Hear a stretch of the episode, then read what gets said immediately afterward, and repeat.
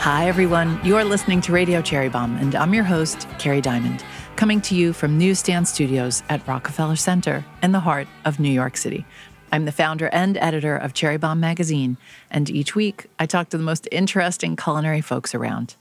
I am so excited to welcome today's guest back to Radio Cherry Bombe. It's Jerrelle Guy, the award winning photographer, food stylist, writer, and recipe developer. Jerrelle is the author and photographer behind the influential cookbook Black Girl Baking, and she's worked on books by other authors, including Jubilee by Toni Tipton Martin. Some of you might have first discovered Jerrelle through her blog, Chocolate for Basil.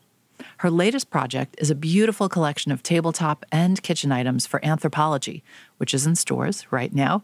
Jerrelle joins me to talk about her Anthro collaboration, her cookbook work, her decision to leave social media, and more. Stay tuned for our conversation. This episode of Radio Cherry Bombe is supported by Käserei Champignon, a 115 year old cheese producer and maker of Cambozola.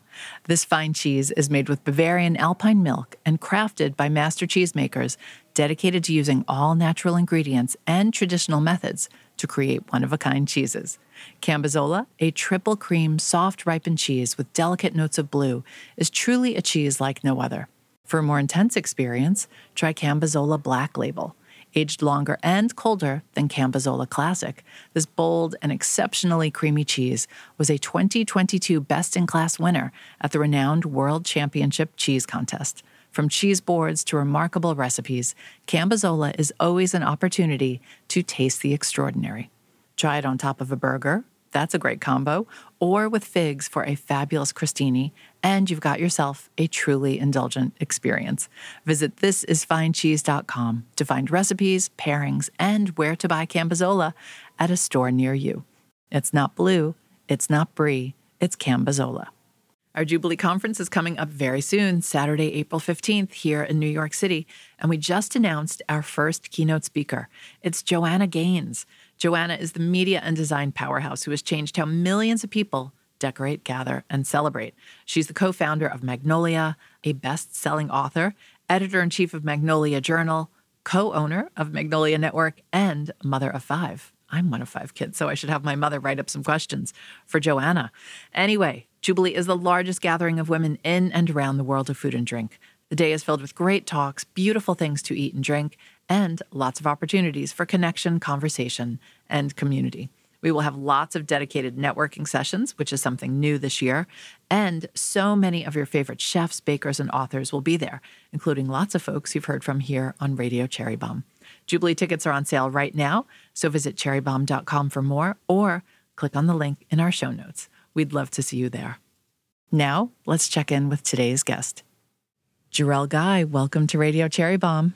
Hello, thank you. I'm so excited to be here. It has been a long time. It, it really has. I don't remember when you were on Radio Cherry Bombe last. 2018. Oh, wow. Okay. You would just come out with your beautiful book, Black Girl Baking. Your book was so ahead of its time. I mean, we'll talk about that a little bit. Tell us a little bit about the book for those who aren't familiar with it. It's still in print. You know, it's still, yeah. I would imagine, doing very well. I mean, I don't even know what to say. There's so many emotions around that book, but I really just wanted to make space for myself to just cook as I am. It was just personal. I was just, I was where I was and I wrote what was in my heart. And I think that's just always been my process. And the fact that it happened to speak to so many different people or be ahead of the curve it wasn't my intention. I just felt this call in my heart to to name it that, and it made so much sense to me at the time. Tell us about the blog that led to the book. All of these things are just like passion projects. I haven't actually written in the blog in three years, four years maybe. I mean, that's how long it feels. All of these projects are me just trying to explore myself, express myself, figure out what I'm doing in life, using food as a tool to do that the blog, it started off as a travel journal. I started it in 2012 after I graduated from design school.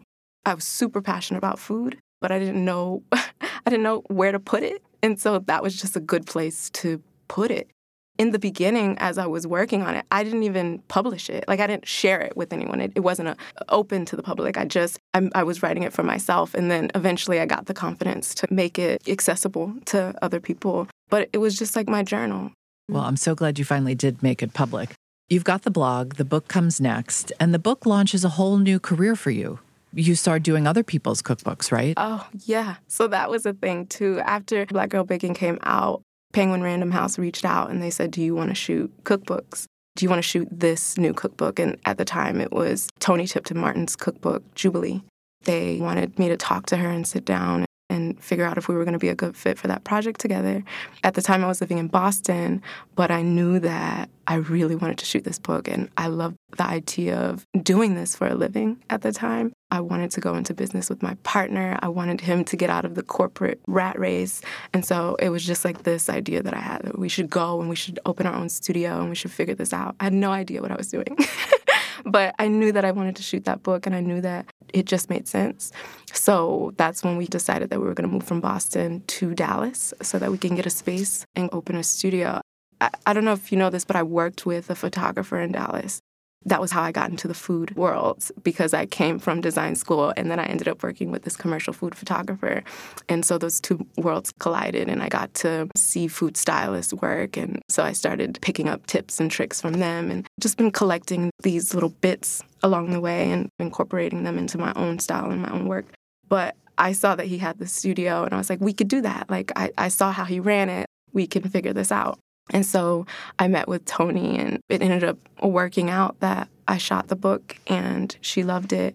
Toni Tipton Martin is a legend. What yeah. was it like meeting with her and talking about uh, Jubilee, which was such an important cookbook? Yeah, it was slightly terrifying. I mean, I don't, I don't know. Like every time I meet anybody that's so passionate about their work, like I just feel inspired and I feel honored, and I want to help I want to help. I want to get your vision down. I want to figure out how I can be and show up in a way that's helpful. I don't know. It was interesting. We had so much in common. Like obviously, she had so much knowledge about the industry, and she kind of helped me understand. I think through our conversations, helped me understand a little bit more about what I wanted and what I didn't want um, going forward with my career. It's always just really nice. We also shot Rodney Scott's cookbook. Like again, like whenever I meet these legends in the in the industry. I'm just a bit humbled. I'm very curious. Tell us about Rodney Scott. I've been lucky to eat his food a few times. yeah. He's fun. He's just a really good person and he like brings this life to his work. When I was shooting cookbooks, I really just wanted to find the essence of people. Like I felt like that was my job was to figure out how to capture their spirit in like a visual in a visual picture, you know, like in the book. That was my job. Rodney and Toni couldn't be more different. They're so different, right? Oh my gosh. so that was the challenge, right? For her, it was like, it was much quieter. It felt more, I don't know, a little darker. She's so scholarly. Yeah. Toni. Oh my gosh. So every photo we spent and all of the photos we spent a lot of time but yeah so thoughtful like it was a lot that book took me i think six weeks to shoot. We were styling and shooting and probably only finishing like three photos a day, but we really threw okay i have that. to stop you right there. That oh. is luxurious in terms of cookbook time because i know, I know it's it is really yeah. No they'll give you like two weeks and i'm like i can't i don't work that fast. You um, have to pump it out. Yeah. So six weeks that's glorious. Yeah it's so funny that you say that because I think that's why that was like one of the reasons why I stopped shooting cookbooks was because I was compromising this so many things. Like I need to learn how to delegate. Like there were things that I struggled with because it was such an intimate process for me and I didn't know how to give that away. Like I didn't know how to delegate. Yeah, that's what it was. Let's just go back to the Toni project for a second. Did you have a food stylist and a prop stylist, or were you doing everything yourself? How did it work? We were doing everything ourselves. Well, it was my partner and I. He was kind of like helping keep the flow of things, running doing the dishes. Like, yeah, but we had our own prop studio. So we would collect the props, we would buy the groceries, we would style the food, we would shoot the food, I would edit the photos. So yeah, it was a lot. I definitely got burnt out so, wow, you were really a full service studio. Yeah, that was the goal. with Rodney's book. Now, Rodney is one of the recognized barbecue experts of, of the world, not Yeah. just the US or the South. What a completely different project because you can't just cook barbecue in a studio Yeah. and photograph it. How did you approach that? Well, we went to Charleston and they cooked that food. So, well, he brought a lot of the food from the restaurant. They did the hog in his backyard. Like, we just shot. That was an on location shoot, and we just brought all of our equipment there and we styled the food that was already made a bit. That, How did that stretch you and Eric creatively? I had a lot of fun on that shoot. Honestly, it's such a stressful process, you know, because you are on this deadline. It made me have to communicate more, I think, which I mean, I'm going to be honest, like that was that's hard because I've I've had this quiet process for so long to open that up was vulnerable, but also that stretched me. I think learning how to communicate so that things are moving quickly. There was so much about me needing to slow down and like honor myself. And I think that's where I ended up in the end, realizing that, okay, I'm trying to be all of these things, or I'm trying to stretch myself so much that I'm just burning out and I'm not really giving my best. That's where I think I ended up in the end. I mean, I can't be upset that I didn't know how to do it. That's the process. You're learning how to do it. But Right, you have to be in those circumstances to realize what works for you and what doesn't. Yeah, but I think just operating from that mentality oh, I have to do this, or they're asking for this, so let me do this. And I don't want to let anybody down, and I don't want to disappoint anybody, and I need to do my best, and I have to perform well. And all of this stuff is just, it really, it started to take the joy out of the food for me. Did you take on other book projects before realizing that? I shot probably at least five. I'm so proud of all of them. So we shot Beautiful Boards. I don't know if you know that book. She's one of my friends in Dallas. We shot her book. Uh, that was great. We shot a book for Weight Watchers. Oh, yeah, we shot Rage Baking. That was a huge thing. They were all their own experience. And I think because I was trying to turn this into a business and support the both of us, I did compromise a lot of my happiness, I think, or a lot of my comfort to keep going, even though in my heart it wasn't, things weren't clicking. It felt like I was I was performing for other people and I was losing that connection that I had with food that made me feel really good. If I got asked to shoot another cookbook, like I, I would think about it because I understand that I have the ability to do it, but I feel like I would need a good team. Like I would need people that I can trust and I would need to be able to delegate some of the tasks so that it didn't drain me so that I could show up fully. I think I just needed to learn that. I needed to go through that that rough patch to figure out what I needed to be my best and to show up. You mentioned the joy that food brought you. Let's go back and talk about that. How did that become a big part of your life? It was really the way that my mom showed me her love. And I felt comforted by food. I felt like it was something that always felt, I mean, I, I keep wanting to use the word safe, but food for me has always been like this guiding light. I've used it to feel grounded and I've used it to feel at peace, at ease. But I've also used it when I didn't feel nurtured. Like I've used it to nurture myself because I wasn't maybe getting that in other areas. I used it to express myself, and it just feels so malleable, and I can do whatever I want with it. There are no rules around it. I've understood that, and yeah, it's just like a playground. It's, it feels like my playground. And I think it brought me peace. It brought me so much peace, right? So when I would go into the kitchen and I would play, and it didn't feel like there was anybody hovering over me or that I can do or make any mistakes. Like, I remember that. I remember being a little girl and I remember feeling bold and like curious and expressive. All of these things. That was my joy, you know, that brought me joy, that brought me this feeling like I could be myself. That was myself. Let me ask, what made you want to share that with the rest of us? I can speak for myself. I know I'm grateful that you did share it with us, but what was it about that that you wanted folks to think- share in that with you? I mean, if you love something, you want to share it with people. That you want to share that with people. You want other people to experience that too. I think that's just natural. When you love something so much and you trust people, you want it to grow bigger. You're like, look, look at this beautiful thing. Here, you want to play with it. like, do you feel it? Do you see it?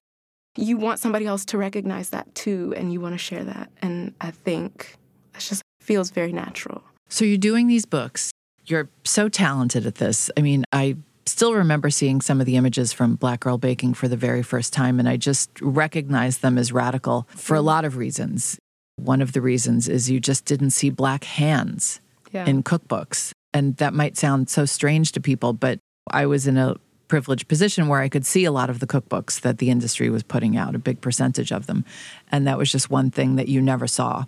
Mm-hmm. And then all of a sudden you came along and started to change that. You're incredibly talented at what you do. You decide to step away. That must have been a really hard decision hard. just for so many reasons. I mean, stepping away, it, you're stepping away financially, you're stepping away emotionally, all these different things. How was that decision process for you? It was really hard. it was hard because it was lonely. I mean, we could talk about mental health, we can talk about mm-hmm. social anxiety, we could talk about depression. There was all of that going on, you know, underneath it, I felt like I just wanted clarity. Mm-hmm. That was the heart of it. I just needed to go into a corner and figure myself out before I shared that because I didn't want to come from a place that wasn't real. I wanted to come from the realest place because I felt like that was the only way that I could be helpful. I couldn't be helpful if I was just disoriented all of the time.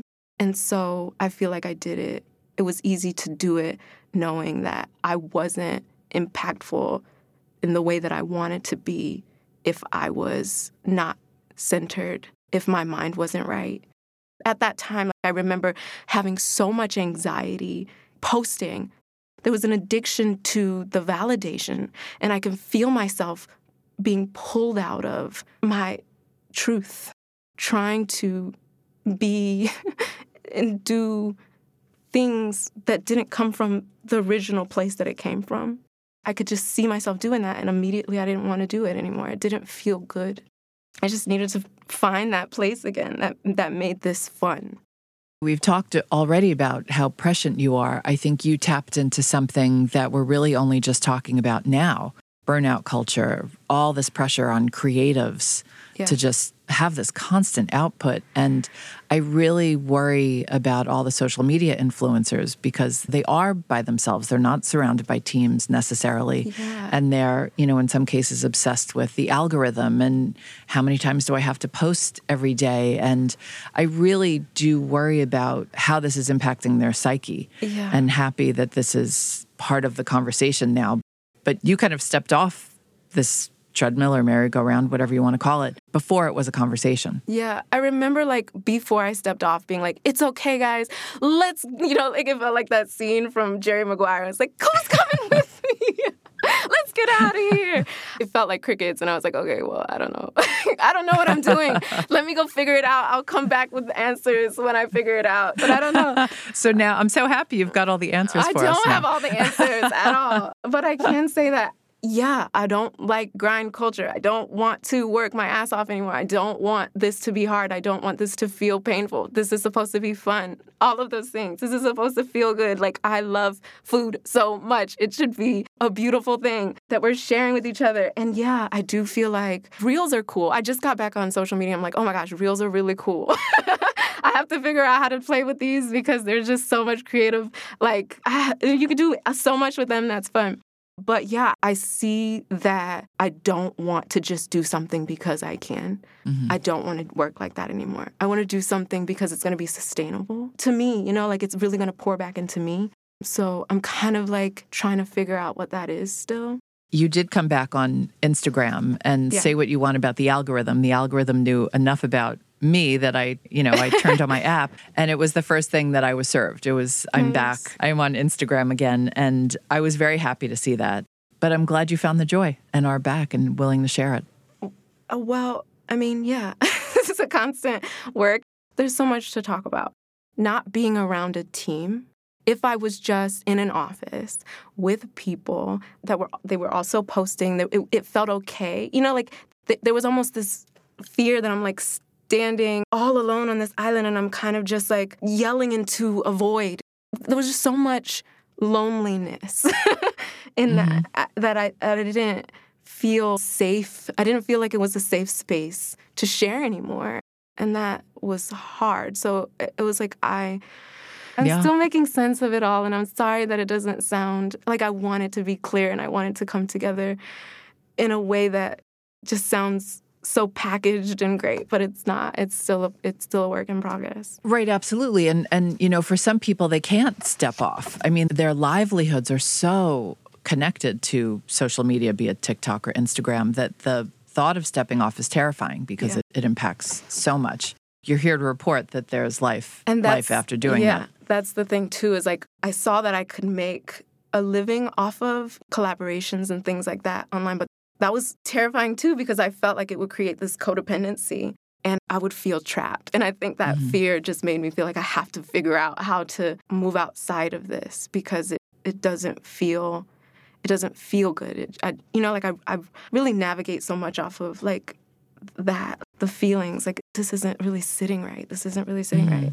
right. And I think that's why it was so easy for me to want to jump into shooting cookbooks because it felt like not necessarily tied to this anxiety, you know, producing space. Like I, I could build outside of it. So that was my attempt to do that, but that also didn't. it also just created more burnout. And yeah. You did a collaboration with Anthropologie that is available now. And it's so beautiful because there's a lot of thought and intention in this collaboration. Can you tell us a little bit about it? I was really excited, I think, when it when they asked me to make a collection with them because when I realized what I wanted to do, it it gave me more clarity about what I'm doing. you know, like like the opportunity created this clarity that oh, okay, like I I do love decorating my kitchen space or I do I do want to talk about how interior spaces or like our environment really matters to our mental health. so that's kind of what this collection was about for me. It was about being mindful about how we're cultivating spaces for ourselves to thrive. And the things that we're bringing into that space should be really thoughtful. Like, we should really think about it. I named the collection after my Madea, who is my grandmother, who she passed, but my grandmother's oldest sister from Cleveland, Mississippi and she was the matriarch of the family and she really took so many people, so many kids under her wing, and created spaces for them to kind of rest their head during whatever kind of life phases they were going through. And a lot of people in my family have that spirit. My dad really has that spirit of really wanting to give people like a leg up. And so she she did that for us. I remember we would do these long drives, road trips from Florida to California or always going to family reunions or something like that. And she was always one of the stops on our trip. And she had this guest room. This is like Cleveland, Mississippi. It's super hot. It's like muggy and mosquitoes everywhere. And she had this one room and it had AC in it. And it always had this silk pink bedding on the bed. And I remember just being young and going into that room and feeling so like cocooned by that space and really in love with how luxurious it felt. It felt very nice. It just felt like it didn't even belong with the rest of the house. Thinking about that, like how impactful that was for me as a kid, that she was able to create this little bubble for us, our family, to regenerate after our trips or in between our trips. That was just, it, it was just great. And I think about when I came into this collection, I wanted to infuse these pieces with that spirit so that I could talk about her. I could talk about her, but mm-hmm. also this thing that I think if we have grandparents or we have any type of thing in our life that creates that feeling, that we should recognize it and we should play it up because it can help us switch from this survival mode that I think a lot of us are operating from into just more peace. I'm so curious about how a collaboration like this works because there are a lot of pieces in this collection. Yeah. Is your fingerprint on everything? Did you get to choose patterns? I mean, there's yeah. a lot of color and patterns and richness yeah. to this collection. Yeah, so we decided what we were going to make together, what resonated with me, what fit with my style, what I wanted to share. And then I had to collect different patterns, different photos. So I basically made this mood board of all of the things that I liked. And one of them was a photo from a photo series of a photographer that really, I don't know, it just spoke to me. But it's what sparked this whole Madea conversation. But yeah, I picked the patterns, and they were kind of like these rich patterns that reminded me of my Madea's house, like these ornate greens and golds and antique colors. And I shared it with them, and then we just kept tweaking. And then they ran off and they were like, okay, well, based on what we're making and these patterns, they built a new pattern and they brought it back and it was just we talked about it and I loved everything and we we kind of just tweaked to make things more functional. So I shared what I know about working in the kitchen just the knowledge that you have like what works what doesn't work and I shared that with them so the pieces could be more functional and then, um, I love the measuring spoons I love anytime it's, I mean, I have stainless steel measuring spoons, obviously. Which make way uh, more sense, yes. I know, but I'm such a sucker. Like... I'm such a sucker for a beautiful measuring spoon. I know it's not the most practical it's thing not, in the world, but it's, it's gorgeous. Yeah. And it's interesting because when I spoke with one of the designers later, their process was different because of COVID. So a lot of times they'll ship things back and forth between, or mm-hmm. you get to kind of touch things before they're put into production. I didn't get to experience it like that. So a lot of it was over Zoom or email and things like that. So when I actually saw the things in person, it was a lot of things looked different from how I thought they were going to look. But that was okay. I kind of like let that go because this is me learning to delegate. and so I feel like everybody's really responding well to it. So And not too different from how you do a cookbook, right? Because yeah. a cookbook, I mean, when you did your own, you were a one woman band, absolutely. But when you collaborate with folks on a cookbook, it's a whole team effort. Yeah, well, that's the thing. Like, I, I it's been hard to learn that. I think that it's been hard for me to learn that because most probably three, and even this one that I'm working on now, like I'm trying to, I haven't. It hasn't. It has felt very personal. It's felt like art. When I was in art school, like I would just go into my room and build something and do something, and that was my process. So when it becomes a business or it becomes a collaboration, like it, it's hard to open that up, and that's something that I'm still learning how to do. What piece is the most uh, personal to you? Uh, man, probably the gratin dish because I really just wanted to talk about. I think when we were making the collection, it feels like the most impractical thing in the collection because everybody buys square baking dishes and stuff like that. But this gratin dish feeds two. So it's like mm-hmm. small batch baking, but that's where I was at the time. like I'm not into making big cakes. Like one of the things that I'm making right now is just like one cookie at a time type of that's my attitude. So it feels impractical, but I'm so happy that it exists there because I do feel like that needs to get talked about more. Small batch baking and baking for one. I feel like one cookie at a time is a good metaphor for where you are right now and where maybe some of us should be. One cookie at a time, yes. that could be your next book, right? That's actually a really nice title for a book. Speaking of books, I have to ask will you be returning to that world? Yes. So I'm working on my second book right now, and I'm really pouring all of myself into it. I'm really interested in this intersection between food and healing, food and mental health. I'm just trying to talk about that, how they mm-hmm. how they intersect for me and make it a book that people can use and enjoy.